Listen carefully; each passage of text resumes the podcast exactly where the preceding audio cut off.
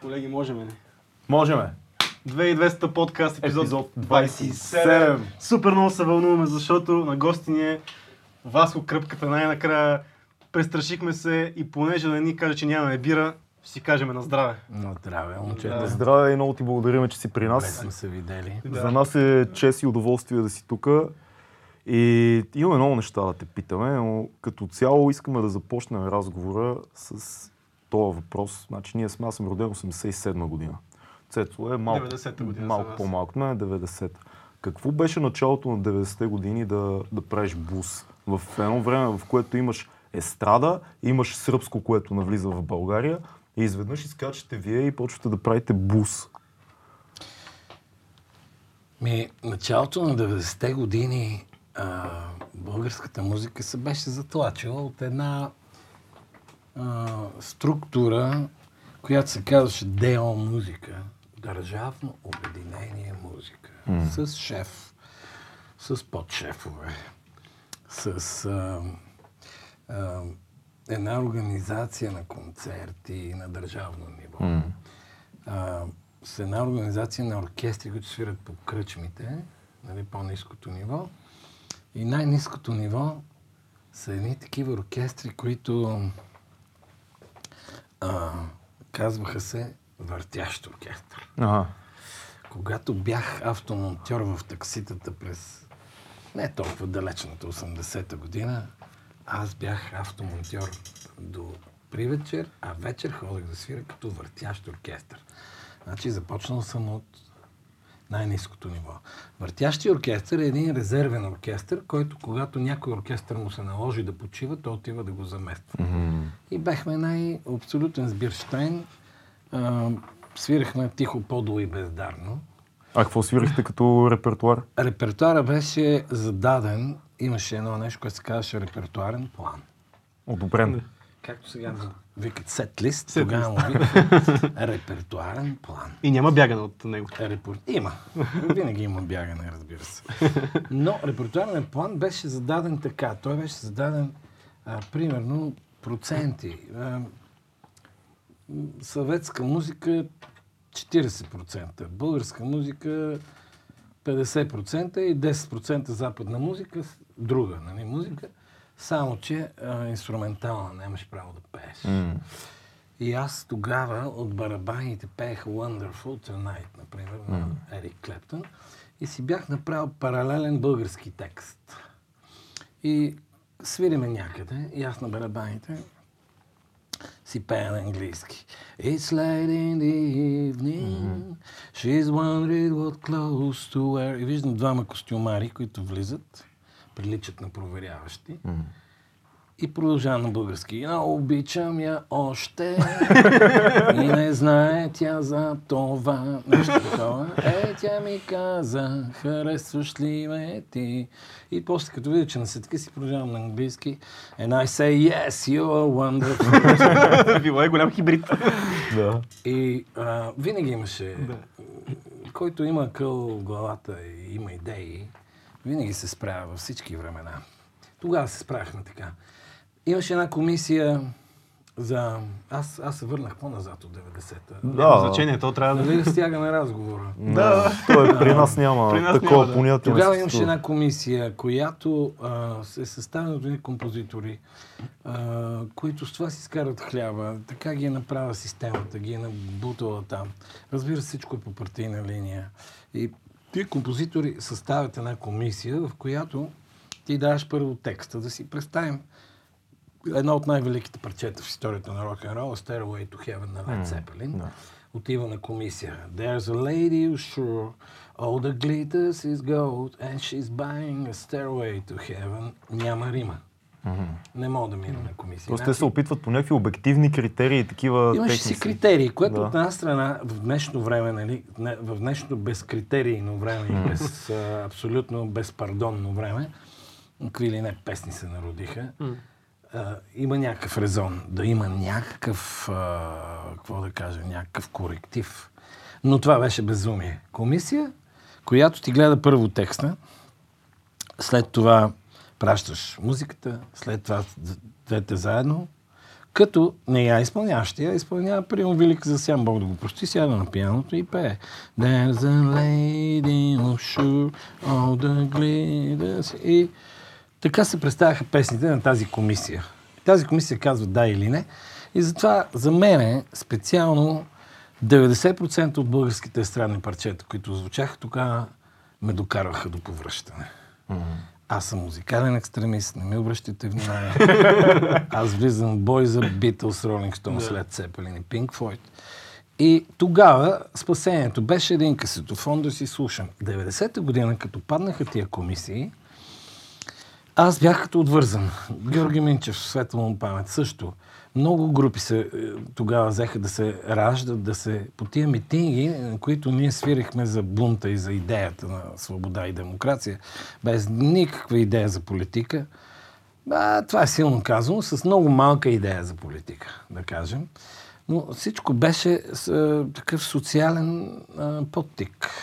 Ние бяхме тъжни, онеправдани, несвободни и бяхме на улицата да си търсим правата и Така свобода. ли, така ли се роди класиката комунизма си отива? Така се Не роди. толкова с идеята политика, колкото свобода. Точно така. Освен това, да кажа от чисто музикална гледна точка, това е първата българска песен, която е на чиста бул схема. 12 тактова бул схема, Да. която е създадена в началото на миналия век. В делтата на Мисисипи черните музиканти са започнали да си пеят за проблемите, защото не са можели да си говорят за проблемите, и са почнали да си пеят за проблемите. Така се е родил блуса. Той е бунтарски, той е проблемен.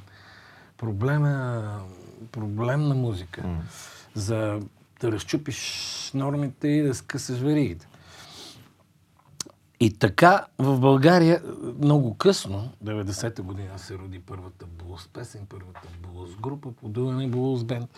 По целия свят а, това е, блуз е международната музика на а, тъжните, бедни, онеправдани, свободомислещи хора. И по целия свят, дори в соцлагера имаше блуз групи. Аз съм гледал полски, чешки блуз групи, унгарски, Преди но да български да. нямаше. Защото блуз схемата чисто и просто беше забранена. Ти си штрака по телефона, момченце. Ще си извада и аз телефона, и аз имам. Слушай и се учи. Шегувам се.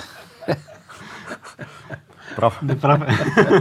Не Той следиш. слуша, той е, той е. Не следиш. Как, как реагираха хората тогава на, на буса? Ами, а, хората спонтанно ни харесаха, не че сме толкова добри.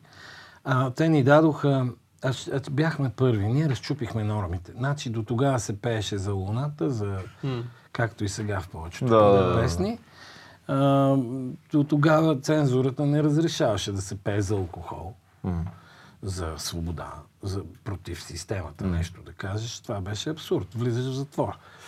Но ние разчупихме тези норми. Нашето първо парче се каза, групата се разпадна и аз съм го давал на комисия. Чакай малко. Първото парче се казва Групата се разпадна. Да, представяш си? Нова група. Това коя година? Това е, края това е началото на 89-та, когато ние вече бяхме група по времето на Байтошо. Да. Бяхме underground група. Аз бях напуснал група Старт, свирих на барабани с група Старт, преди това в група Паралел 42. И усетих вятъра на промяната, Да. когато всички правеха партии, започнаха лека по лека да, да мислят за бизнес, за не знам си какво. Хората. Аз тогава реших, че е момент да си направя моята група. И си карах такси, а, москвич си го карах такси в София. И вечер, второто ми парче, което записахме, се каза Бюрократ. Да. Третото е Слънчев бирак буст и четвъртото е Комунизъм си отива. Значи, ние... А, Може да ги видите в YouTube, ги има в канала на Кръпката от а, 91 Тези от концерта. Точно, точно от 91 от комунизма си отива концерта. Аз съм ги слушал и преди, но днеска си припомних почти всичко, което си качил в този канал и атмосферата на този концерт е просто... Не знам а как това да е го само опиша. един от концертите. Да. Пълно с млади хора, всички викат, пеят. Това беше нашия Те са полет. прегърнати. Аз като Това гледах видеото... Да. Това беше нашия Удсток, нашия Монтерей фестивал, всичко, което сме гледали, което се е случило на Запад, от което ни бяха а, а, отстранили комунистите. С това ни се случи на нас тук, из- улиците на София и на България. Дупница, барикада номер едно. Вие не може да си представите какво усещане беше това. Дупница е един див град с диви хора, Да.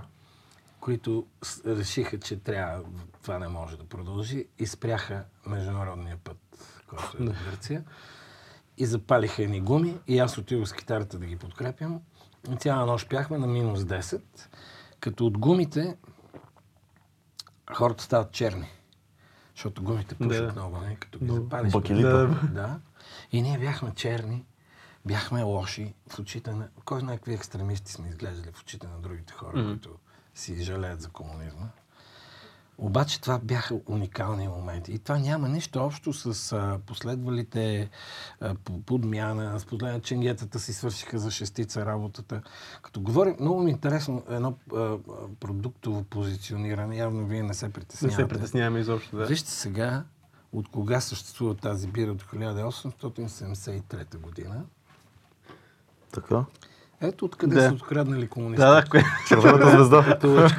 Абе, нещо. Това е много преди си избора на- 17-та година. Ама не, Те виж, ние сме много са- глупави, защото имаме червена маса и Да, да, да. червена Здраве. звезда на бирата и най... Извиняваме се. Не, Извиняваме се. ето откъде е открадната Да, петролчка. да, да, от- открихме, откъде бира. се случва. Значи искаш да кажеш, че хората са били жадни за альтернативата. В момента... Естествено, те не, то с балона се спука, е така. Ние, когато излязохме с нашите китари, аз с тия кръпки, и даже има такива хитове, примерно някаква възрастна женица, която а, ме вижда с кръпките и казва, ау, ужас, това ли е демокрацията? Така. Това е червената бабичка. А синята бабичка А ти има и сини бабички, чакай, е, аз не това, знах не, за това това. са хитове, които ми ги казват хората. Да, за да, да, това, да. нали. Хита на, на синята бабичка излизам на сцената с кръпките и жената казва, о, вижте го това момче, докъде са го, докарали комунистите. Едната се възмущава, другата да съжалява. Да, да, да. Между другото, така в момента и в момента е така малко положението. Има го този момент, да. Червената и синята баба още са, още са живи. А, О, те са живи. да. Даже в интернет, е, най-интересно, че в интернет е пълно с червени и сини бабички. Това е уникално. И с- важното е, че изказват позиция. Интернет им дава... Ами няма лошо, няма лошо. Вижте, човек като има къл и като има... може да си прави сам изводи, не му трябва а, да му казват медиите, не му трябва да му казва интернет. Човек си знае. Буса ли е музиката, която така има най-много тъга и дълбочина за теб? Защото това е майката да, на, майката на много стилове, все на, пак. на всички стилове, На реално. да. На рока. Дори на хардкор и пънк, като стигнем джаза. абсолютно, Разбира на се, джаза. да. да. Блуса отваря вратата. Да. Блуса отваря вратата. Блуса е... А, си, с, та тематика, която застъпва блуса, като се почне от... А, събудих се сутринта и моето гадже беше избягало, да се стигне до If you're white, you're alright, but if you're brown, just stick around, but if you're black, uh, uh, brother, get back, get back. Ако си бял си окей, ако си кафяв, навърти се наоколо, но ако си черен, връщай се обратно. До с тези социални проблеми за робство. Да. А, като се почне от това до, до осъществената любов, но 99% от блусовете са точно за любов, само че това, което най-много ми харесва мен, са индиректните послания. Например, един Висоцки, който единствен по времето, според мен, по времето на соц безвремието, от срам и нацията с едни песни, той ти пее за гражданския флот някаква песен, но ти мислиш за цялата система. Да. Това беше гениалното. Да, да прокарваш индиректни послания. Аз а, много бързо мина. Първо, комунизма си отива абсолютно директни послания. Да. Но след това усетих, че а, магията в индиректните послания. Кучето на крайния квартал е песен, в която не се пее за кучета. Да. Пее се за човешки Да. съдби. И до ден днешен смятам, че това е силата на блуса с тези индиректни послания, които обаче съществуват във всяка една друга музика, и в джаза, и в а, рок-н-рол, и в хард рока. Горе-долу това са посланията и на... това е гениалното на блуса, че той е отворил вратата на, на цялата. Той е отприщил всичките британски музиканти в тази област, и американски, и европейски, и изобщо, като се почна от Beatles, Rolling Stones, всичките са изтръгнали началото си. И много е, много е интересно, че в края на кариерите си много от тях се връщат пак към буса. Примерно последните неща на, на Гилмор от Pink Floyd, те са, соловите му неща са много повече бус, отколкото Pink. Floyd. Тоест той прави пълен кръг и се връща към това, което го е Да, вдъхновявало. Много е интересно. Ами както обичам да казвам, ходиш къде ходиш, все при ще се върнеш. А ти кога започна с буса, защото аз знам, че ти си от музикално семейство, но по-скоро родителите се занимали с народна музика. Откъде дойде любовта към буса? На всичко отгоре пък ти свириш на толкова много инструменти, че нали, барабани, китара, хармоника, може би има още някакви, в началото още други инструменти. Откъде дойде тази любов към музиката и след това към буса като цяло? Ами те нашите в гарсонierата, в подунската гарсониера на баща ми, се въртеха страшни купони. Те е, играеха хора ръченици и след това сядаха и пееха стари градски песни, което за мен вече контактува с блуз, старите градски песни. И аз слушах като малък и спях, когато вече ставаше късно в тия купони. И след това първото докосване до тази магия, защото блуса има една уникална магия. Когато всички слушаха Purple, uh, Beatles, аз чух Rolling Stones с едно парче You Got To Move. Той е с слайд китара и е така.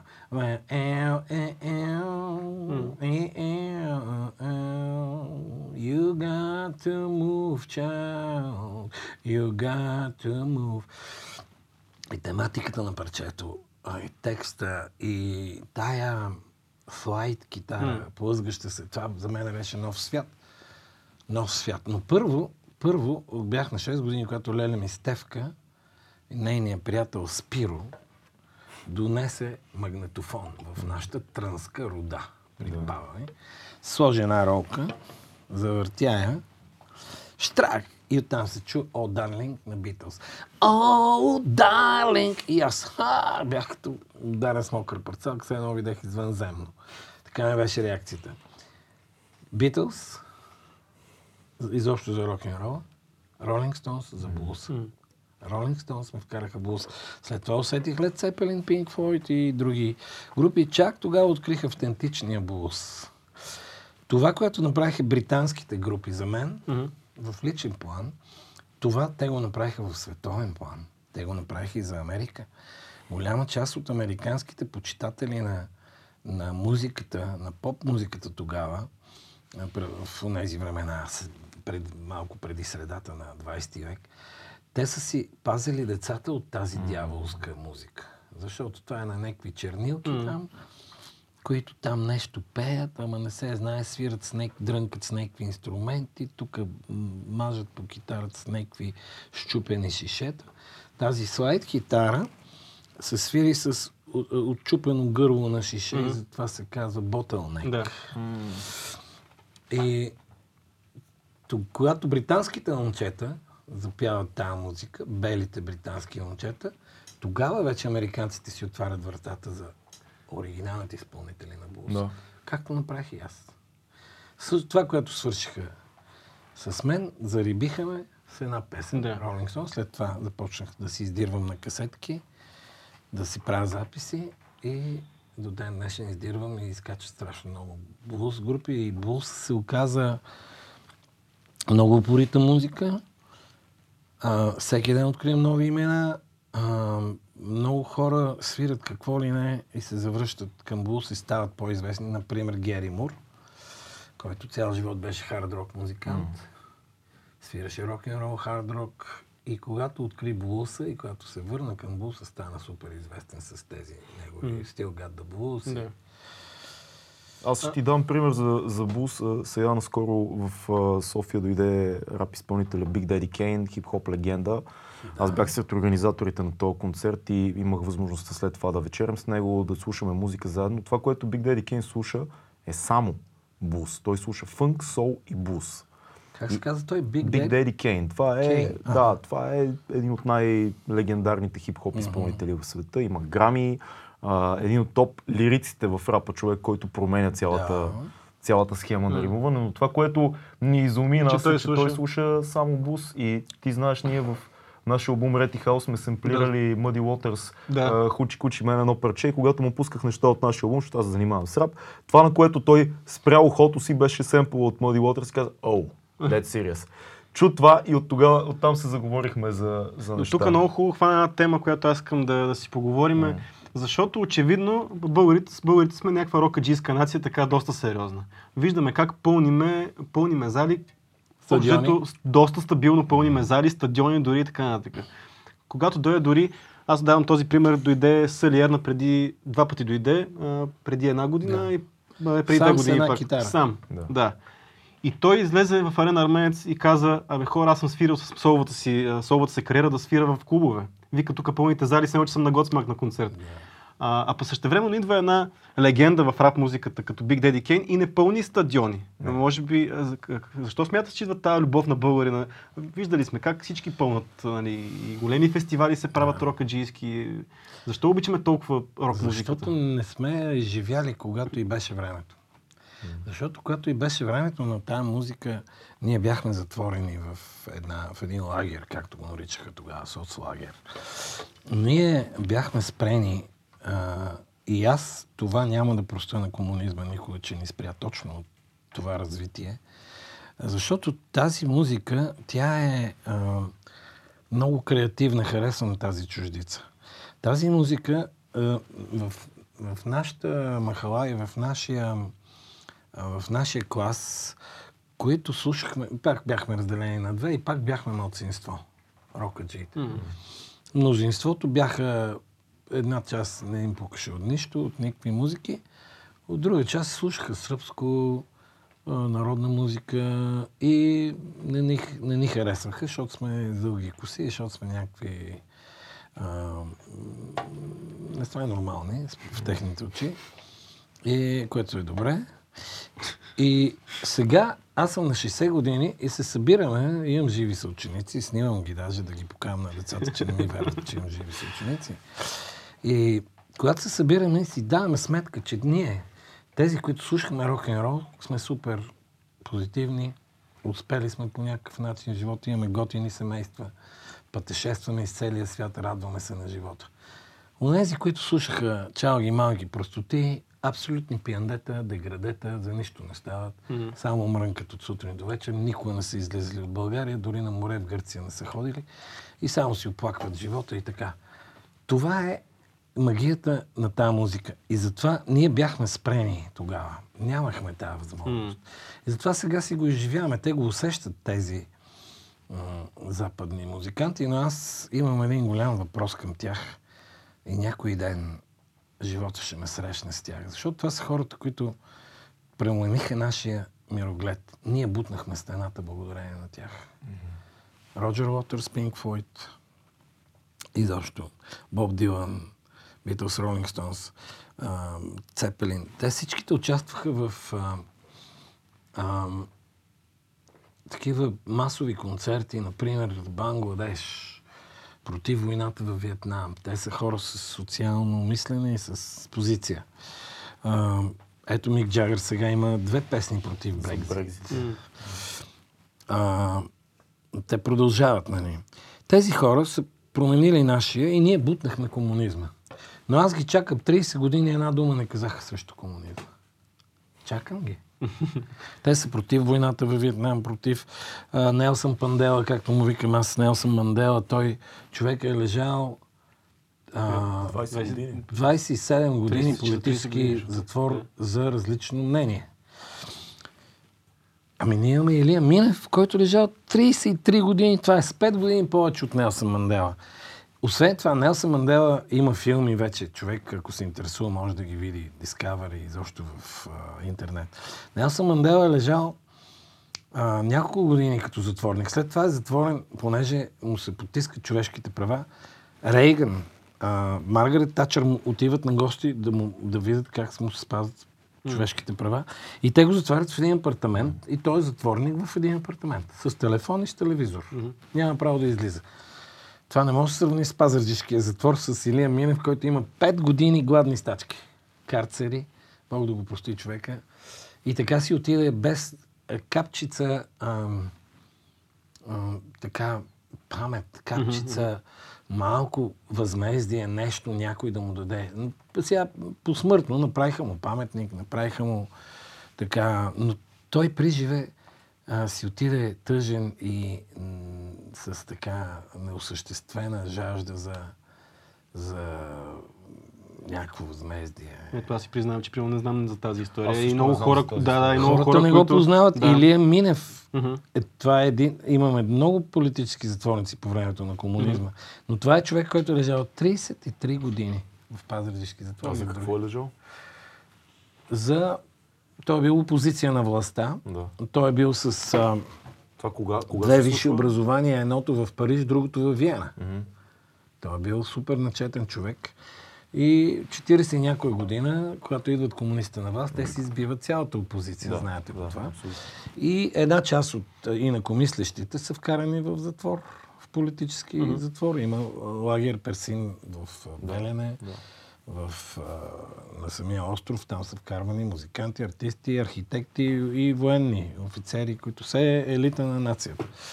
Но лека по лека, лека по лека и, и, излизат тези неща. Да не задълбаваме разговора. Въпросът ми е, че а, при нас а, трудно се дава така, какво да кажем, не беше отречен комунизма както трябва, докато те, хората там на Запад са отрекли, нали, ето войната, тези неща, те протестират, но против комунизма една дума не казах. Мислиш ли, че шантаво, че има хора, които примерно са твой набор в момента, които с носталгия едва ли не говорят за комунизма и за времената преди 89-та? Като казват, тебе добре си беше. Разбира се, че Шантово и не само мой набор, има и по-млади, Мгм, и по-стари. Това е напълно естествено. Хората да си мрънкат за едно време, защото демокрацията е едно състезание.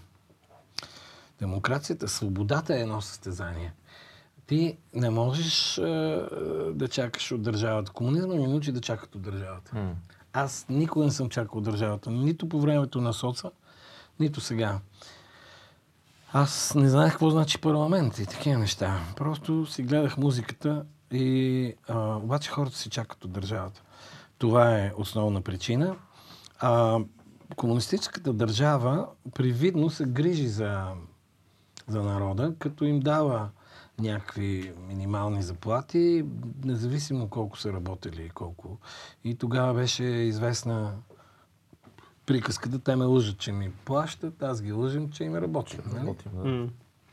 Тъй до ден Изобщо запазила се в... Живеехме в една лъжа, която фалира. Значи, аз съм съгласен да имаш носталгия по нещо, обаче първо, когато водим този разговор, трябва да сме наясно, че това не може да се върне.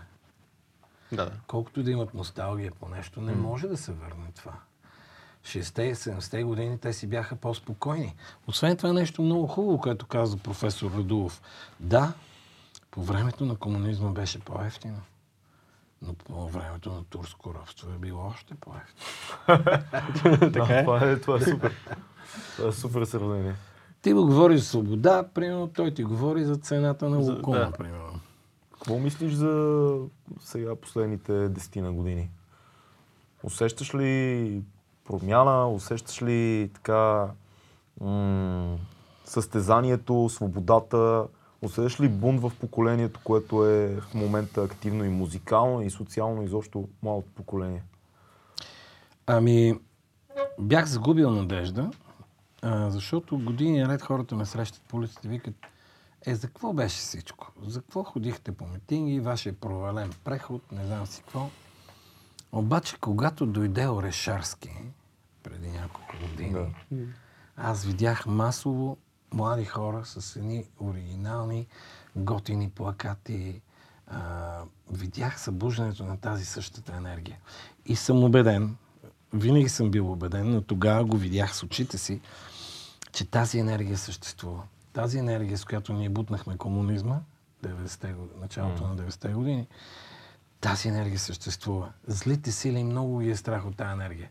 Те постоянно а, искат да убедят хората, че сметката, че а, сделката е направена без нас. те постоянно искат да убедят хората, че ние нямаме глас, че всъщност е, великите сили или пък ченгетата решават всичко. Не е така. Убеден съм, че в България има едно гражданско общество, което когато се събуди, върши чудеса. Виждал съм го с очите си. Факт. Факт. Исторически реалности. Бойко Борисов, за който не съм гласувал и който не желая да виждам. Мгм. Януарски протести, Да. да, Студентите си оставката. Да. Да. И след това го избрах. 2013 беше? Отиде на избори, пак го избраха хората. Мгм. Това е най-голям. Факт. Факт. А, Пирин. Хората протестираха. Мгм. Спряха се проектите. Пирин. А, има още няколко. Така, ето няма. А, протестирахме против Белене. Няма все още. Сега гласът се тихомълком да направят Белене, но няма да стане, защото пак ще се събуди тая енергия. А, факт. Да. Това ли е И видя-? Протести... Естествено. Будни хора, будни граждани. Аз това правя с моята музика. Постоянно ги събуждам. Wake up, София! Добре да продължим малко към политика, защото се хванахме в тази тема. Нека. Ти много често си, нали, си критикувал един човек в медийното пространство, който се задържа тук така доста години. Това е Слави Трифонов. Много често сме чували в твои интервюта как, нали, не че го, нали, не го харесваш просто, бе. И сега един такъв човек, ти ще кажеш, бе. спомен.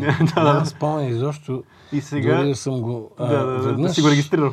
Написах едно нещо, което им беше даден там Орлов, може да правят някакви Да, да, пеят техните кючеци и гибеци. Ами първо ще кажа, че категорично съм се а, абстрахирал от това водевилно, палячовско, а, несретно, а, глупаво нещо, на което те му викат шоу. Категорично съм се абстрахирал, не съществува за мене. А, хора, които в най-гледното време на телевизията, прайм тайм, знаете вие как се взима прайм тайм, а, въведоха мисленето на шат на патката главата и за крадец не ставаш си, ти си будала и раги чушки боба. Те направиха институция, те си свършиха работата за шестица, ченгетата, овергаз там, кой им плащаше отгоре, имаше някакви спонсори овергаз. Това си е техен въпрос. Мен това, аз съм се изключил от това нещо. Тези хора свършиха една от най-мръсните работи през нашата крехка демокрация. Тези хора съсипаха мисленето на поколения българи. Моята жена е учителка по български и когато излезе с акордеона пред децата 90 и някоя година, и когато им каза деца, днес ще учим, питат ли ме да е зората? Те казаха шат на патката главата и тя Какво да, как да продължи? разбра какво поражение са нанесли тези хора. Те си свършиха работата, из, изкараха си парите. Но, щом искаш да изкараш пари от простотията, трябва да си готов да приемаш пренебрежението на интелигентните хора. Отнасям се с пълно пренебрежение и не желая да ги виждам и да ги чувам. Не мислиш ли, че аз леко да ти опонирам, аз обикновено съм опониращия в този подкаст, за да бъде интересно. Лошото и доброто, че Да, да. Веднага си ни Веднага ни разпозна. А, не мислиш ли, че много хора биха казали, че и в това, което те правеха тогава, има бунт, има желание за промяна, има революционна дейност, просто под друга форма? а, бунт, да пееш песен Sweet Chalga in Time, Не. бунт да а, да а, когато Надежда Михайлова, външен министр на България, е избран с избори, една красива жена, застава до Хелмут Кол, до Тони Блеер и аз като българин съм горд с това нещо. факт. За първи път в историята на България. И ти да я сложиш на кол в шоу, така нареченото Така шоу. Имаш да. Те я въртяха на кол. Нали, някой се беше направил на нея. А Това не е само, че не е бунт. Ами това е подсъдно. Във всяка нормална държава ще да отидат на съд. Това е също както това приятел Мишо Шамара Между другото, Мишо го познавам доста време. Да, е като се добре. разчу, аз не го бях чул този човек изобщо. Да, Не ми е приятел, но го познавам. Да, Имали Като сме, го видях, а, сме участие с него. като го видях на... А, като видях, че, че този една видна столична мутра, а, собственик на а, Бият, а, Слави Бина, Слави. дето го беха да, там Да, предложили за какво ли не, дето беше М. патриот, па после Да, отиде да. в ДПС. М. А, като видях, че той го е завел в Брюксел, М. да държи лекция как се потискали правата на музикантите в България. Да видим, че да го видим то човек. Може па да има нещо в него, нали? И му намерих песните в интернет. Не, не, работата с Мишо беше съвсем, се. съвсем различна. Не, не е освен пример това, за тая, освен неща. това, тая песен с триколера също е за съд. Безумно е, абсолютно е така. Това е съд. Не, те са го привикали там да му кажат да я махне, но те трябваше директно да го вкарат в затвор. Според мен. Ама въпрос отиваше към това, като тръгнахме от Слави, че той в момента е сега има някакви претенции да влиза в политиката. Какво мисли за това още? Смисъл... Не мисля. Добре, да, да, да не говорим. Това много си се фанал за Слави. Не, бе, не съм се хванал по принцип, ама да, да, да завършим. Да влиза, да, не. Ама той ще влезе. да. Да, да. За той си има почитатели човека. Да, да. нека си влиза. Вероятно ще влезе, Виждали да. сме ги всеки. Виждали сме барековци, какви или не. Всякакви сме виждали. Вижте, винаги съм вярвал, че ние, които сме малцинство в тази държава, които от към музикантите Мгм. говоря, ние, които не пълним стадиони, а, ние не сме не сме победители не сме политически, не сме а, финансови, поли, а, такива а, победители. Но ние сме генетически победители. Защото нашата музика ще остане в историята. Няма как в учебниците да се изучава ръга и чушки в Бога. Въпреки, че това пълни стадиони. Да. Да, така е. Няма как в учебниците децата някой ден да обясняват. Примерно, когато чух а, това послание за крадец, не ставаш син, ти си бодова, и бях с един чужденец. И той вика, ама с тия, бе, ти наш при нас какви неща има. И викам, добре, пусни ми. И той ми пуска някаква поп-музика, много гадна. Унгарец беше. Някаква много гадна унгарска поп-музика, стадион. И всички шаби диви. М. Е, за какво се пеем и за глупости, за луна, за не си кой. Добре. И аз му превеждам. Бащата казва на сина за крадеца ставаш, ти си будала. Той вика, е, това е прекалено. значи ние минахме всеки граници. Тук чалгата изобщо. Чалгата изобщо. Това беше умишлено, момчета, да ви кажа, защото аз бях там. М. Първо да ви питам аз нещо. Разровили сте се и сте видели, че имам колко албума издадени? 20. 19. Един е на път. А, с 20 с плочата, да. С плочата са 20. Да сте видяли някъде да се продава албум? Между другото. Не. А нямаше много клипове, между другото, също така. Клипове нямаш много Да. Какво значи това? Че пазара ме отбягва. Да. Да, да, да, така е. А пазара не би ли изкарал някой лев от мене? Сигурност. Е, при положение, че си пълнил Да. такива а, площади и така нататък. най-вероятно. Всеки би си купил ден след ден. Абсолютно. За храфта. Би си я купил, М. да, би си купил Страхотна- нека бъде светлина, песен, би си купил да живее беше рок-н-рол. М. Тя бира биха си купили хората. Как си го обясняваш ти това? Тоест мислиш, че умишлено е потискано нещо, което... Естествено. Аз го видях с очите си. 94-та година в подлеза на НК имаше склад. Тези момчета, които държаха склада, аз им носех касетки и дискове. Що мога да измислям такива песни, мога да кова теслата, М. да си правя мебели, мога да ремонтирам бус, що да не мога да си поръчвам и касетки, при положение, че няма кой да го прави. Аз го правя. Аз си продуцент, всичко. Шофьор, бодигард. Нося си касетките и те ги продават. И започнаха продажби. Започнаха, всяка втора къща си е купила касетка комунизъм си отива тогава. Започнахме. Да. Продажбите започнаха и не само. Тогава на пазара бяха Теодоси Спасов, Ваня Костова, Атлас, Медикус, имаше такива групи. И всичките си изкарваха някакви на касетки тогава ги изкарваха. И почнаха хората да си купуват за колата. Да. По крайпътните кръчмета, стопове, започнаха сергийки. Мгм. И един ден ми се обаждат и казват, Васко, трябва да дойдеш да се прибереш нещата. Кой ти се обади? От склада. склада. Мгм. Викам, що момчета, какво става? Абе, дойдоха ни началници тук, други. Какво продават? Цени бухалки. Това бяха времената, когато, примерно, ако ти си добър автомонтьор и си отвориш автосервис, Мгм. те идват и ти казват, че О, да. ало. По същия начин направих с музиката. М. И когато аз влязох, това беше един от най-черните ми дни като музикант, когато влязох в склада и виждам кашон, приготвен, на който пише Васко Кръпката. До него стои кашон Янка Рубкина, до него стои кашон М. Теодоси, Атлас, Штурци, ФСБ.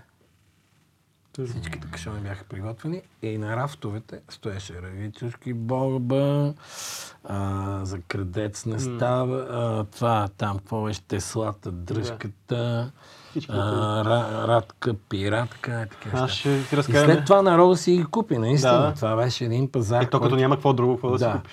Но той народа се води. Да. Народа на къде го поведеш? Ние сме водачите. Не трябва да чакаме стадото да видим на къде ще тръгне и ние да изтичаме пред него и да се направим, че водим. Една тъжна история ти разкажа. Преди години бях в един хостел в Полша, където комуникирах се така с доста, с англичани, с американци, с поляци и така нататък. И там в хостела имаше книги, имаше една книга за всичките народи по малко, общо взето. Всичките народи, които сетиш на този свят, по малко. Викам, я да видим какво пише за България, бе. И за България изречението беше един много популярен човек в България е поп музикант на име, на име Азис, което е още по-тъжно дори.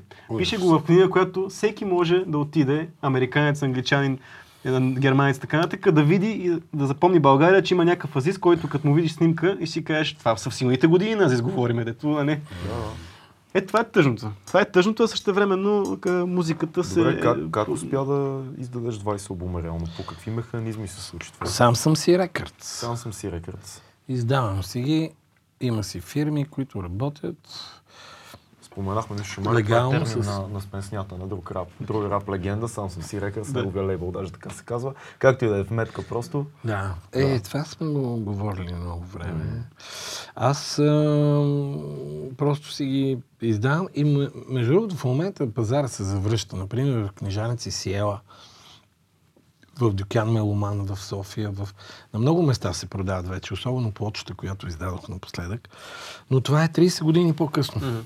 Сега има едно събуждане, има а, едно търсване от, от, от всичките тия простоти, но и това отнема време. Тоест ти независимо си издавал, Абсолютно без съпорт на компании, разпространявал си, продавал си в определени магазини, по концерти, предполагам. Да. Underground. Underground схема. Продължавам да съм underground. Нищо, че вчера ми дадоха а, титла почетен гражданин на София. Честито. Да, Заслужено. Но аз съм си в underground и така ще си бъда. Underground и в крайните Между другото, знаете ли колко е сладко да си супер известен и да си сред хората, да не ти пука. М. Е, малко като съм по бански на морето, почват да ме снимат и аз прибирам колената. нали? Обаче, общо взето, това е един, това е един виш пилотаж да останеш на улицата. Защото много хора не издържаха на известността.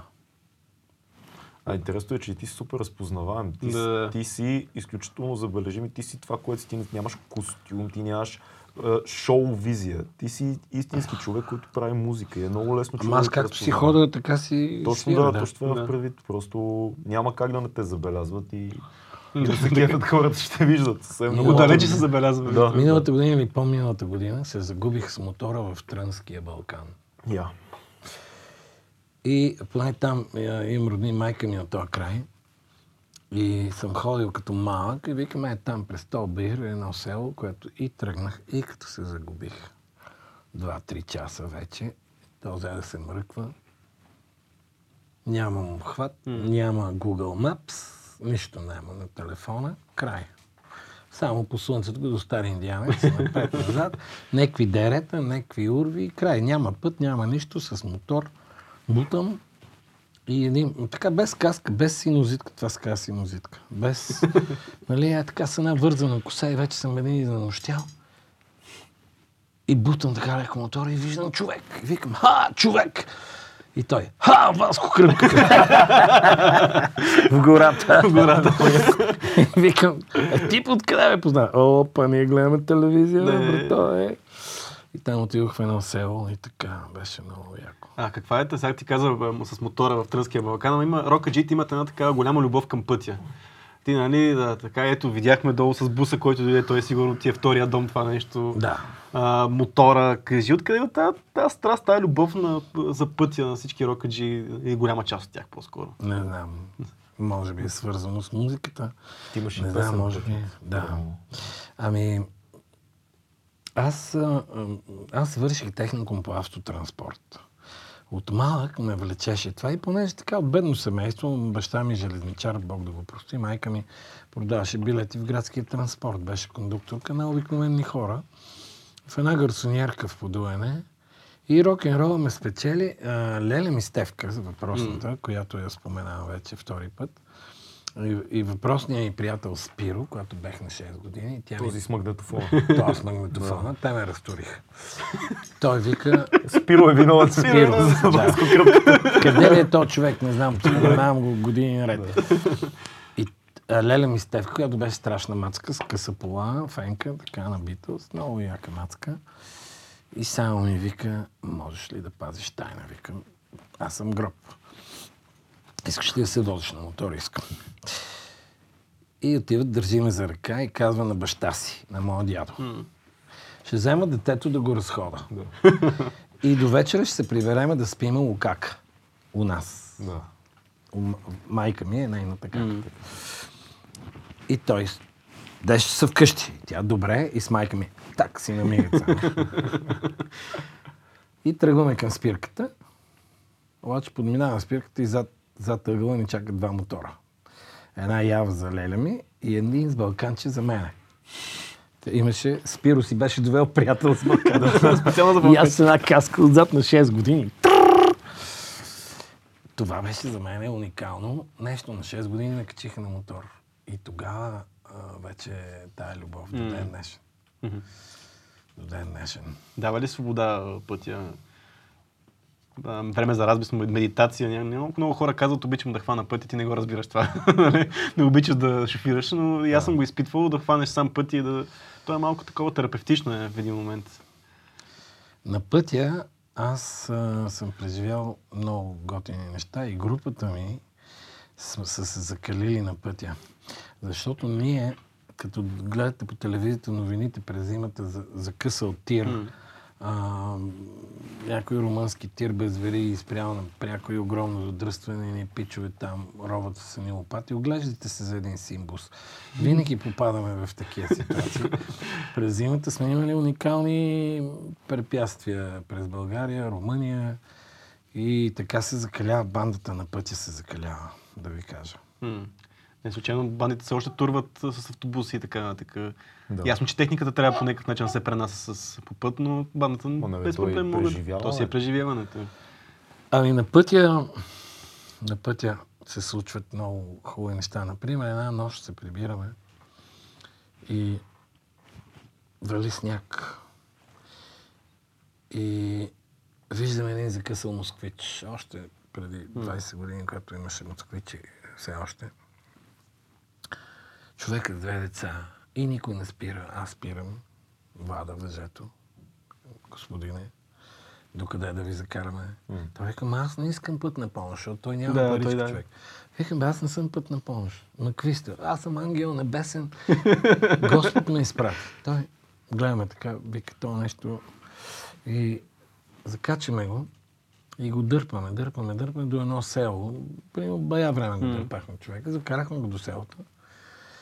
И оказа се, че жена му ме е познала. Спираме там и той вика, абе да не си ти Васко кръпката. Викам, аз съм, леле, мале, за да ме прегръща. И, а то сняг вали студ, Да. нали, през зимата.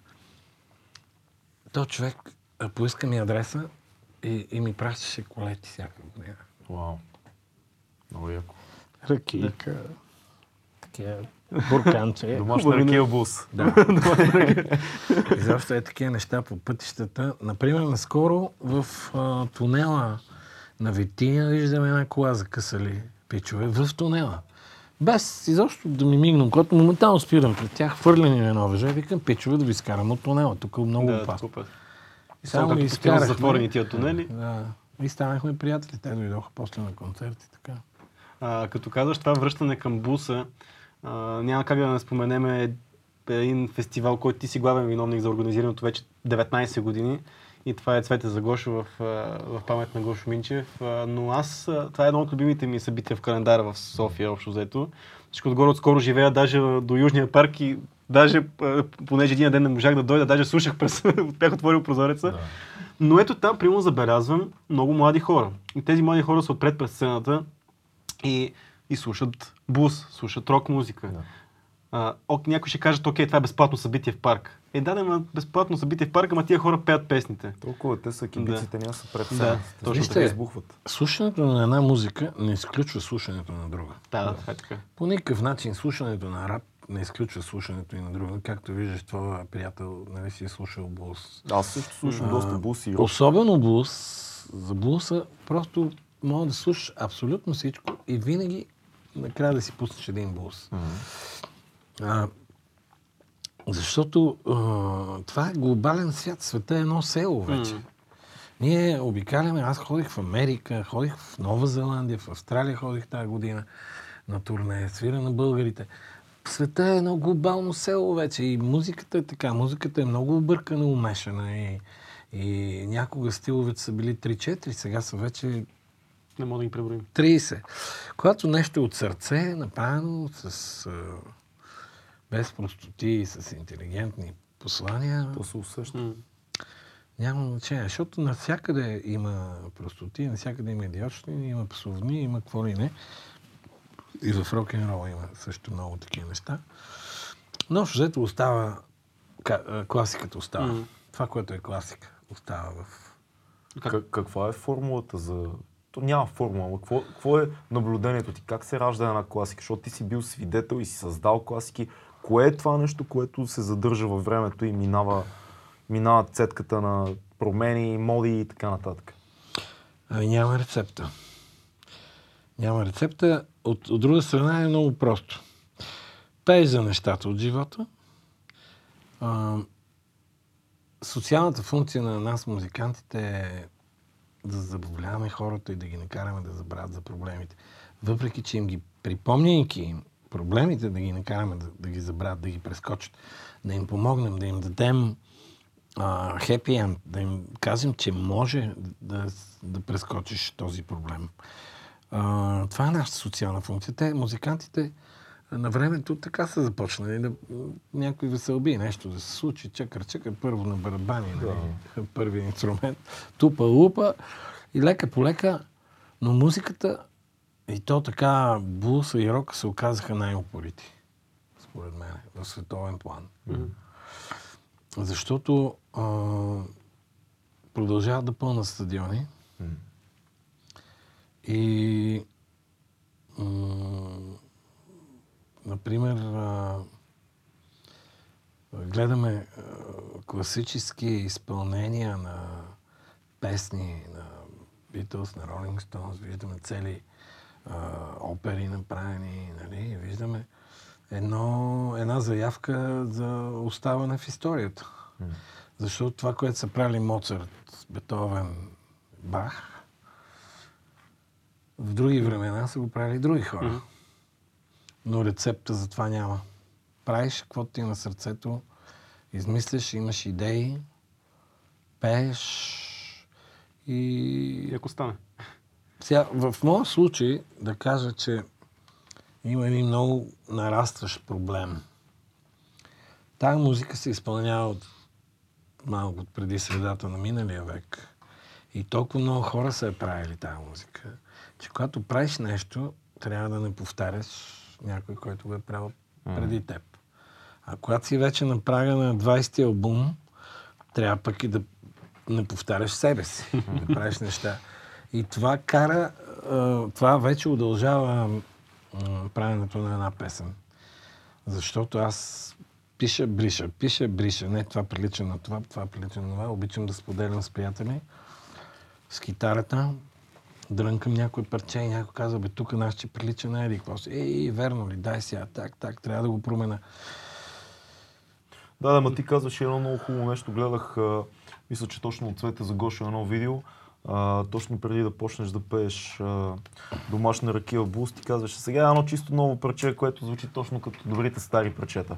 Тоест, има го и това нещо. Аз от изпълнител като теб, аз не искам да, да си пусна някаква нова твоя песен, така, ей, гледай, кръпка такъв як трап е направил, примерно, или Да. някаква нова изгазица. Аз Така искам е, да определено звучена от теб. Така е, да. Да. Трябва да си държиш на стила и на себе си, да. Така е, Значи ти няма, съм. няма как да избягаш от това, което обичаш. Съгласен съм, но все пак сега Да. като правиш, примерно, сега имам една песен за стария, за самотния вълк, примерно. Тя е темата за кучето на крайния квартал. Съм се чудил как да я продължа, как да я продължа. И я продължих с една история за, за самотния вълк. Всъщност пак се пее за хора, нали, в тази песен. Но тя я променях няколко пъти, за да не прилича на ден след ден, да не прилича на хипарски времена, да не прилича на... Тя е минорна и успях да я натъмана така, че да не прилича на нещо. Ето така звучи, гледай сега. Ти ще ми кажеш дали прилича някоя стара песен. На перона пак си сам и не знаеш на къде, на къде. И така нататък. И последния влак си замина без теб, без теб. И като вълк единак ще обикаляш студения мрак. Или с човешкия впряг ще маршируваш в крак. Много парче. Много парче. Но пак в стила. Но е, Да, твое, но е но твое е твое, парче, да. да. Абсолютно разпознаваемо. Да, ето примерно аз обичам, аз много харесвам всъщност от, от големите български групи BTR.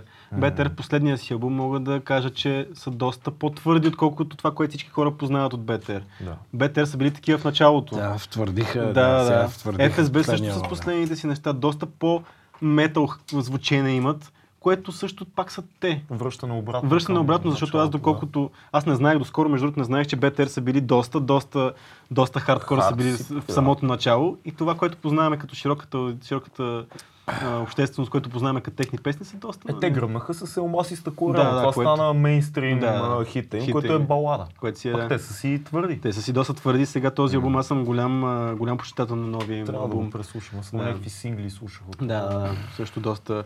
А, споменахме Цвете за Гошо. Какво е това ти 19 години все пак да успяваш да го правиш този фестивал, защото със сигурност не е лесна задача.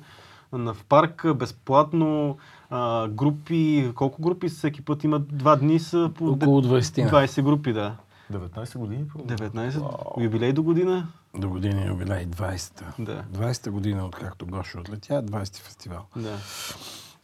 Ами, значи, предизвикателството е, че когато аз отидох на първите митинги, когато се събираха по 50-100 хиляди човека на площада в София, а, имах песни, имах група, обаче нямах кураж да... И никой не ме познаваше да ме покани да пея. Отидох при Гошо Минчев и му викам, Гошо, здрасти. Аз съм барабаниста на Паралел 42, не е нужно да се сещаш за мене. Но аз съм ти голям почитател и съм тук всеки път и мразах комунизма, искам да бутнем стената. И има една песен, която се казва Комунизма си отива. И той вика, това ме погледна така, веднага се качва да изпееш. И аз излязох с една българска китара, полунастроена. Джанга, джанга, джанга. Комунизма си и балона. пш, Експлозия. Хората експлодираха. Те ме носеха на ръце. Аз станах герой в рамките на 3 минути. Станах герой на тия хора. Защото изпях това, което те искат да чуят. Те искаха това да се случи. И аз исках това да се случи. И аз изпях тяхната мечта. И станах техния герой. Те ми дадоха доверие на кредит. Абсолютно. Без, без резервно ме заобичаха. Георги Минчев, моят герой. Само ме прегърна и вика, имаш ли група? Имам. утре с групата. Ние бяхме всеки ден, това се чакахме оставката на Луканов. Допреди това аз ходех по митингите и ги слушах. Те всички естрадни певци се бутаха там. Всичките бяха там. То имаше някои готини, имаше някои досадни. Но карай, нека да има музика, отколкото да се биеме и да има загинали. Нито един човек не пострада по митингите. Нали се сещате, че в една такава ситуация с едно такова напрежение между полиция и... О, да. А, можеха да се случат много лоши неща. В Румъния се случиха, там ги застреляха по улиците, ги стреляха 15. Има паметни плочи на 15 годишни, на 12 годишни младежи, тинейджери по, по улицата на Букурещ. При нас, благодарение на това, че свирихме и пеехме, не- пострада никой. Много хора след това казаха, е, ма то от вашия мирен преход нищо не стана, не е така. Винаги съм бил за мира и за мирния преход. Не съм, не съм почитател на войната и на а, грубите а, събития. Излязохме с групата и Гошо Минчев, светло му памет, си свали шапката и каза по микрофона между песните Слизам да събирам пари за тези момчета да издадат албум. Георги Минчев, моят герой и приятел. Слезе и събра около хиляда лева, тогава бяха много пари. Някакви долари имаше в шапката. И ние а, тогава нямаше много студия, имаше едно-две държавни студия. Но най-интересната история с нашите първи записи е за Балкантон. Да ви я разкажа. Разкажи, да, да, да. Сега, от а, 30 години по Дуане Blues Band, всяко едно студио е готово да ни покани да записваме. нали така? Тогава обаче нямаше студия.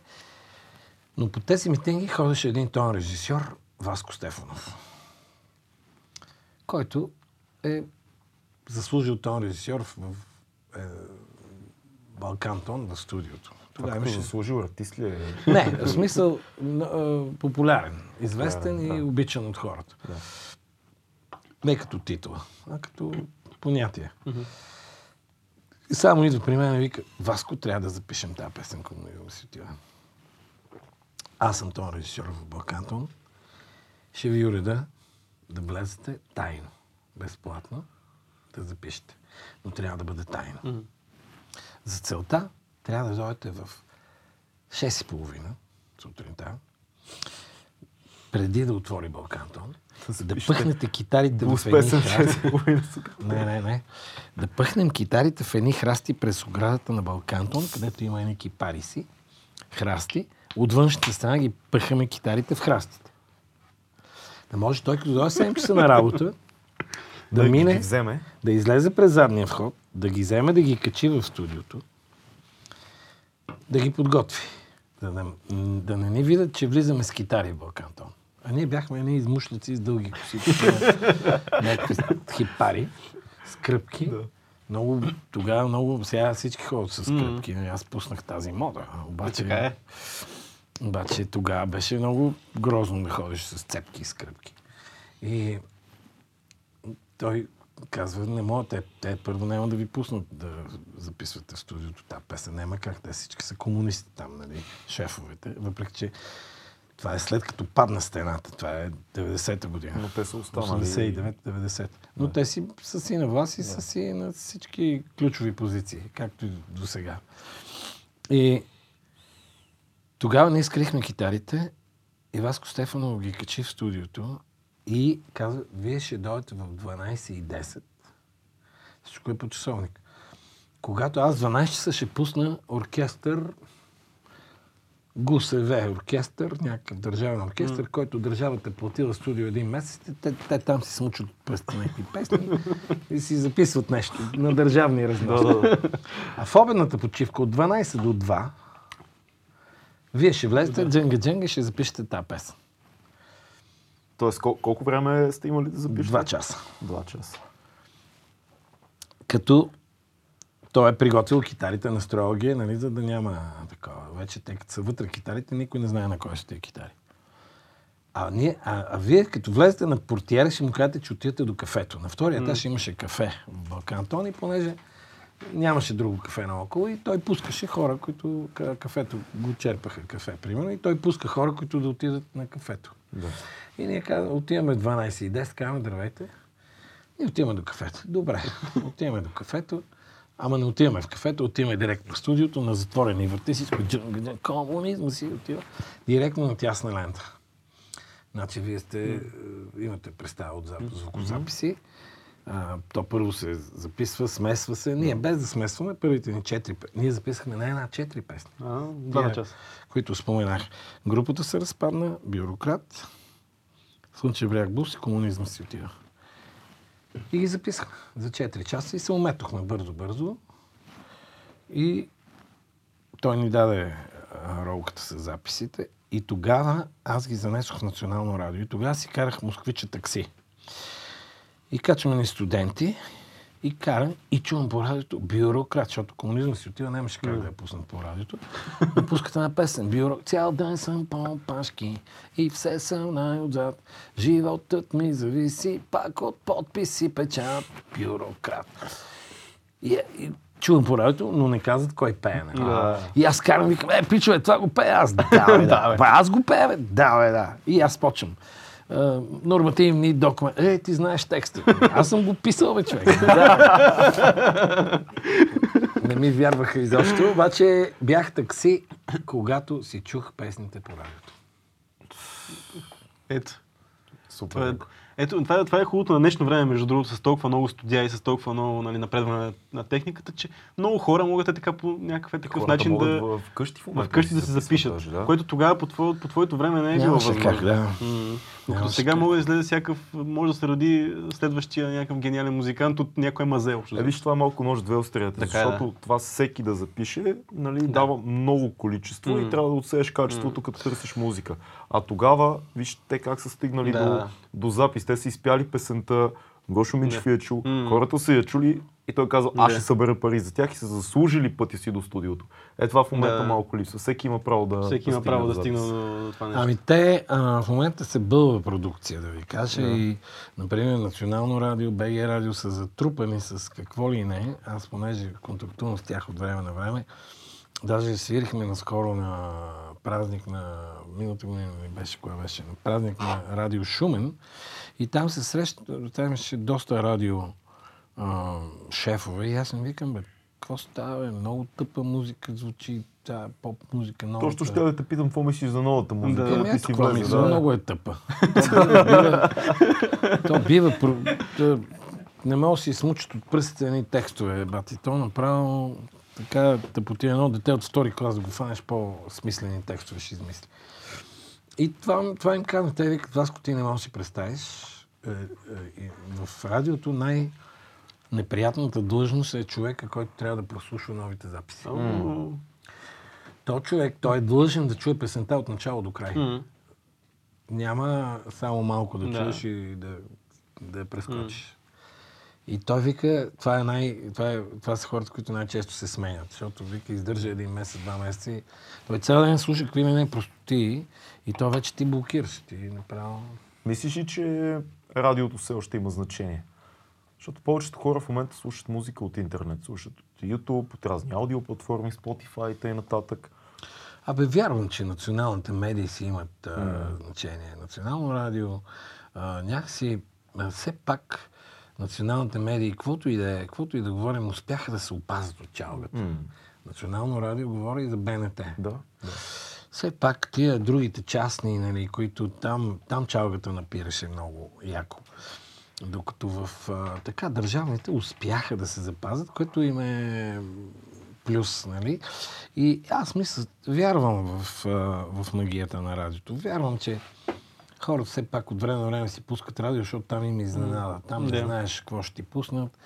И радиото ни е направило хора. Мен радиото ме е направило човек. Аз по радиото, каквото съм чул на времето и Свободна Европа, и а, Свободна Европа на румънски слушахме ни Айч Букурещ с Корнел Киряк, който е известен румънски дисидент, диджей, който избягва от Румъния, отива в Свободна Европа и те го застреляха. С коритата го застреляха, защото както нашия Георги Точно Марков. това, това паралел ще да направя. С Да, Георги както Марков. Георги Марков, той понеже пускаше Джими Хендрикс и, е, и Лед Цепелин и той ни отвори на много неща за музиката тогава, в началото на 70-те години.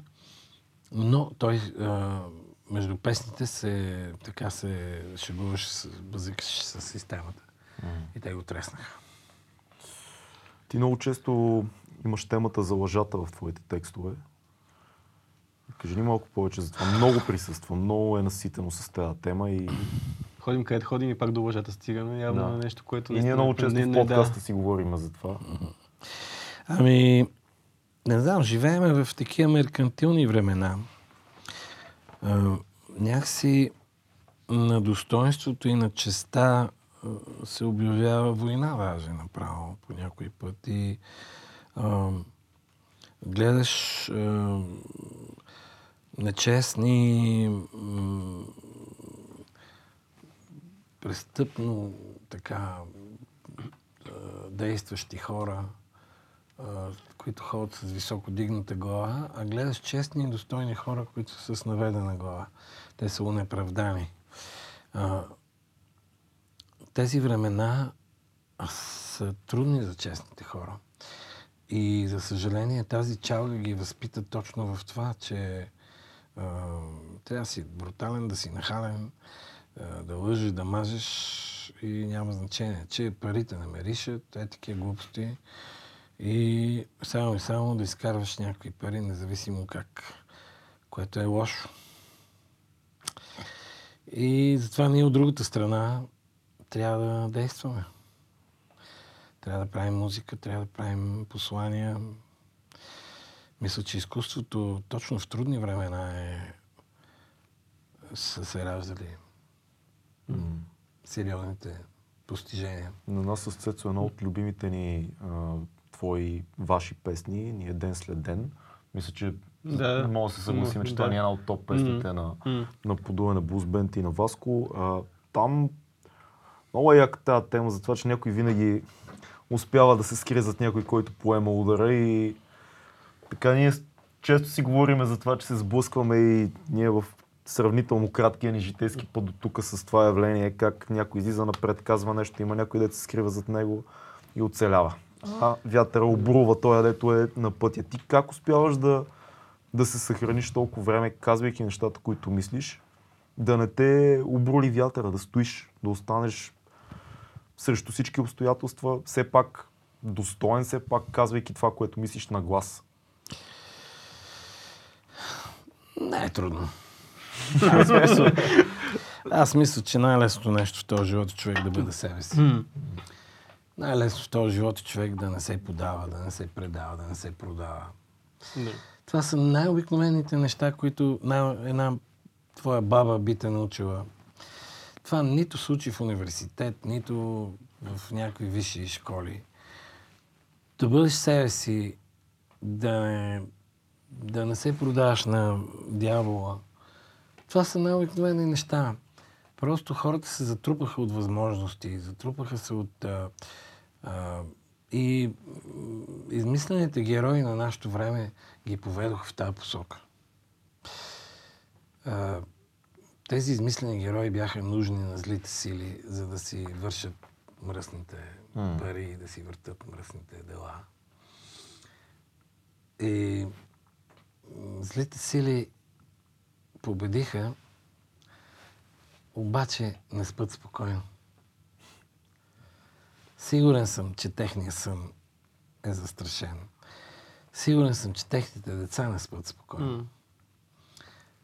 Те са собственици на консорциуми, на фирми, на груп, някакъв си мултигруп, после не знам си какъв груп. Те са собственици на медии, на банки, на огромни квартали с имоти. Всичкото това нещо категорично не може да ти даде спокоен сън. Мгм. Дали не си го Да. оправдават? Много често Да. в такива случаи човек е склонен да си каже, абе, направил направи съм ма- гадни неща, но трябваше. Децата ми ще да живеят да, имах добре. причина, аз Да. съм потиснат по някаква М. причина, аз нямах равен шанс, затова аз мамих, крадах, Да. убивах и така нататък. Много лесно се, си даваш сам за себе си оправдание, що си направил нещо лошо. Особено като си предсакал други хора, кажеш, нямаше какво да направя, да много направя? лошо си, живота е такъв. Такъв е Да. живота, много силно оправдание. да. Да, да. Е, те, те и комунистите се оправдават така. Точно. да. Такъв беше живота. Но въпреки това, и по времето на комунизма, и сега, по времето на посткомунизма, остават стойностните неща. да. И тогава, и сега М. остават стойностните неща. А кой изкарал пари, кой похарчил, спечелил, това са подробности. Това ли е ценното в края на деня? Да, може да си легне след а, 30 години в медийното пространство и 60 години живот и си кажеш да, мога да си легна спокойно, защото не съм, не съм направил това, не съм предсакал никой, не съм си изчупил стила, за да изкарам пари, не съм а, направил еди какво си. Ами то няма нужда конкретно да, Да. да. мислиш. То самата ти същност ще ти помага М. да, да си спокоен и да, да не ти пука. Аз, примерно, ам, гледам моите деца. М. Моите деца останаха честни и достойни. Сина ми е един успешен хеви метал барабанист на яката банда от Крю. М. Много сериозна Да. група. Той работи от сутрин до вечер, преподава, има си готина мадама, с която се заселва сега, строи си жилище, бачка човека, кара групата, кара барабани, постоянно прави нещо. И винаги с усмивка, винаги... и съм сигурен, че спи спокойно, защото, нали, като ме питат, вас е, спете спокойно, деца, нали, М. комунизъм си отива, ма не си отива.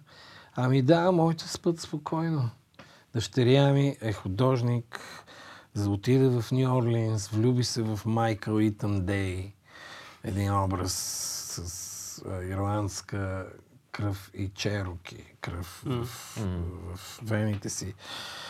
А, Дойдох в България и той като видя България и каза, оставаме тук. Ти си ходи в Америка, аз оставам тук. Останах в България след 8 години в Сериозно? Нью Орлинс.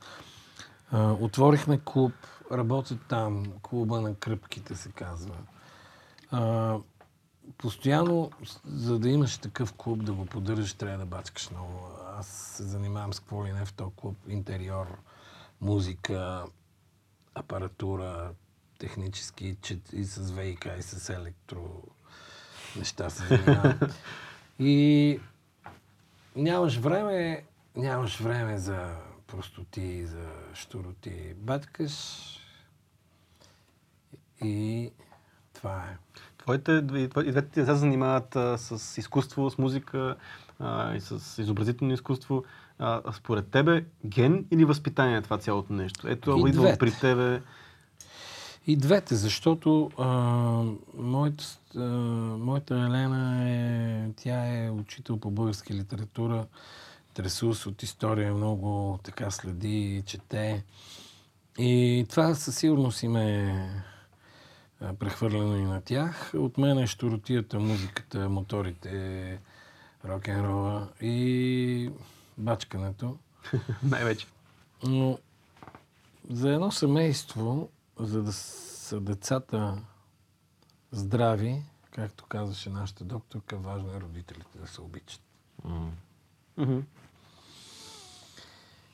И така, много продължи разговора, ако искате вече да отиваме към. Последно- последно нещо последно има има. нещо, да. А, имаме нещо, което правим на края на всеки подкаст. То се казва книга, филм, събитие. И те молим да ни препоръчаш една книга, която е важна за тебе, един филм и нещо, което предстои близкия месец като събитие. Препоръчвам ви а, Михаил Вешим М. с няколкото негови книги, които си изберете. Английски съсед, Руския съсед, Старите хипари. Препоръчвам ви Иво Иванов от Канзас, който написа страхотни книги Кривата на щастието. Мгм. Препоръчвам ви... А, какво друго беше? Филм. Филм. Филм. Филм много важен за теб филм. За мен е най-важният филм от последно време е филма за Иван Кожухаров, само че как се казваше, да изкачиш Мон Бланд. Това е документален филм Да. За 30 на български алпинисти, които изкачват Иван Кожухаров, който е на инвалидна количка, той е неподвижен, той е алпинист, който а, пада каменопад върху него и ам, не е успял да се качи, а пострадва много. И след години в количка, в инвалидна количка, те решават да го качат в една шейна. М. Това е уникален подвиг, който трябва да се изучава в учебниците. Това е документален филм. Да. Другия филм, който ви препоръчвам веднага, моменталически, ако не сте го гледали, трябва да го гледате. Това е Плешивото куче, Аз не съм. Унгарски филм от 79-та година. Обаче. Нямаме Няма- проблем няма проблем с филми. Да. Плешивото куче има го и в интернет, и навсякъде. Ви го Ето майко. Да. тази. Той е музикален филм, М. И когато този филм ни промени живота на мен. Когато гледаш един американски филм за твоите рапери, нали, приятели там и други. Нали, Много ги обичам. Рапа ми е променил живота на мен. Така, когато гледаш за 15 Америка, години, 9 албума. а, когато гледаш за, за някакви други страни, М. нали, е едно. Но когато гледаш филм за една соц, нали, това е тогава е по времето на соц. Едно нещо, което се случва в соцлагера, това ти дава надежда, че можеш да направиш нещо и ти. М. Защото Америка си е друга, друг свят, нали, все пак. Докато тук да гледаш как някаква група прави нещо в соца, Да. е, това е супер зареждащо. Да ви кажа, много пътешествахме. На пътя сме от 30 години. А, Обиколих Америка, 35 щата, 21 концерта на българите там. Снимах клип в Чикаго пътят. А, ходих тази година в февруари месец, когато там е лято в Австралия и Нова Зеландия. Свирихме българите пет концерта. Най-хубавата част от пътешествието е завръщането у дома. Много, Много хубаво, да. А, да ни- Събития, на което скоро могат да те видят. Видят подуя на Blues Band. Всяка последна събота от месеца свирим в нашия клуб. Клуба на кръпките. Супер. Да проверят. София. Да. Иначе обикаляме България. Абе, много фестивали. Много фестивали. Браво. Много фестивали. Просто Забелязах аз тази година, между другото, че навсякъде се организират фестивали, не само свързани с рок музика, концерти. а с... Концерти. Да, да. Концерти. Хората искат музика. Хората на живо. искат музика, наистина. Да. Музика на живо. Между това лято беше изпълнено с фестивали, изпълнено с приятни емоции. Се надяваме и до останалата част от годината и другото лято още повече фестивали. Може Много, така да... много ти благодарим Да. за това гостуване. Да. Беше ни много приятно. Гледайте Или събрание. 2200 подкаст, слушайте ни, слушайте Васко Кръпката. Сигурен съм, че има още 20 албума. Никога не пейте на плейбек, иначе да ви попари Олю. И така, чао, това беше от нас. Чао. С Богом.